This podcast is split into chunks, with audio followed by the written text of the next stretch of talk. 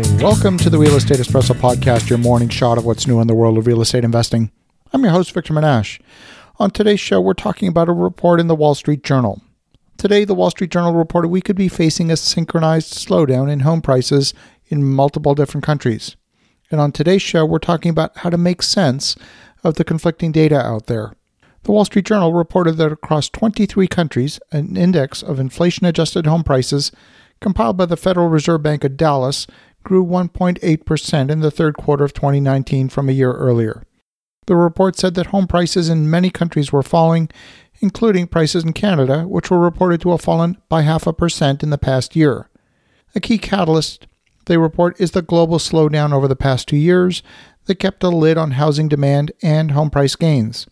In large cities, affordability constraints are deterring many would be homebuyers and foreigners' appetite for overseas properties has also cooled. Now, broad statistics like this just drive me crazy because they're completely meaningless. At the same time that prices have fallen in some markets, we've seen prices rise dramatically in others. It is true that foreign buyers in many major cities have fallen. We've seen this in Miami, Toronto, San Francisco, and Seattle. The claim of a slowdown in Canada is simply not accurate, even in inflation adjusted terms. Here's my take on what's happening. Toronto is the fastest growing city in North America, with over 125,000 population growth each year. There were only 27,410 housing completions in Toronto back in 2019, and that's down from 37,750 the year earlier. The fact is, there's very little developable land left in Toronto. There's a huge reduction of single family homes and townhouses being built and getting new projects approved in Toronto is a slow and expensive process. The vast majority of new construction is in the condo asset class, and fully 60% of the new product is high rise condo. 27% are single family or townhouse, and 13% purpose built rentals. This shortage of supply is what's driving prices up. Even Montreal added 66,000 population last year. Here, too, it's influx of population that's driving up prices. Now, the bank regulator in Canada implemented additional credit tightening to try and cool what was seen as an overheated real estate market, especially in Toronto and Vancouver. By making it more difficult to borrow, that's put a cap on prices, but only in some segments of the market. We've seen prices falling at the top of the market, and at the same time, we're seeing prices rising at the bottom and in the middle of the market. People will only pay for a home based on what the bank will allow them to borrow. This has reduced the rate of price increases, but prices are still increasing as long as people can borrow. Home sales increased 14% in November, and active listings are down 27% compared with last year. Prices have increased an average of 7.1% in Toronto. In my home city of Ottawa, Canada, prices have increased 10.3% for single family homes and 11.5% for condos.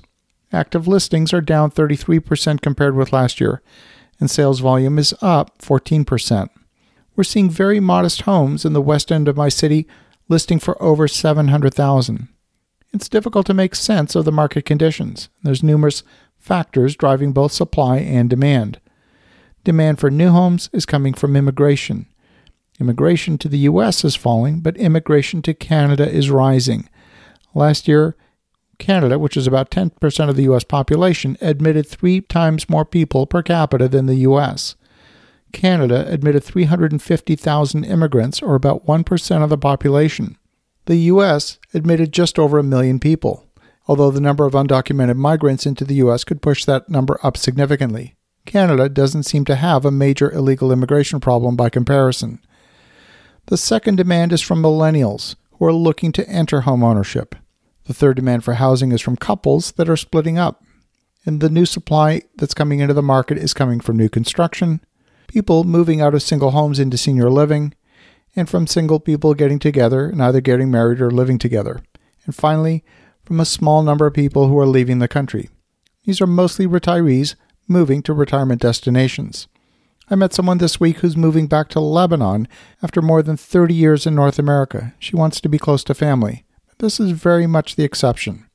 Demographics says the number of baby boomers retiring should inject a lot of new capacity into the market over the next several years. There's an increasingly loud chorus of people predicting that home prices will crash in several markets once the current generation of boomers exit home ownership.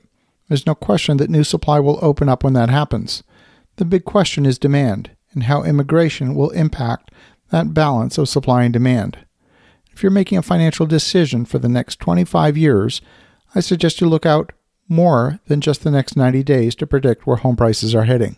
As you think about that, have an awesome rest of your day. Go make some great things happen. I'll talk to you again tomorrow.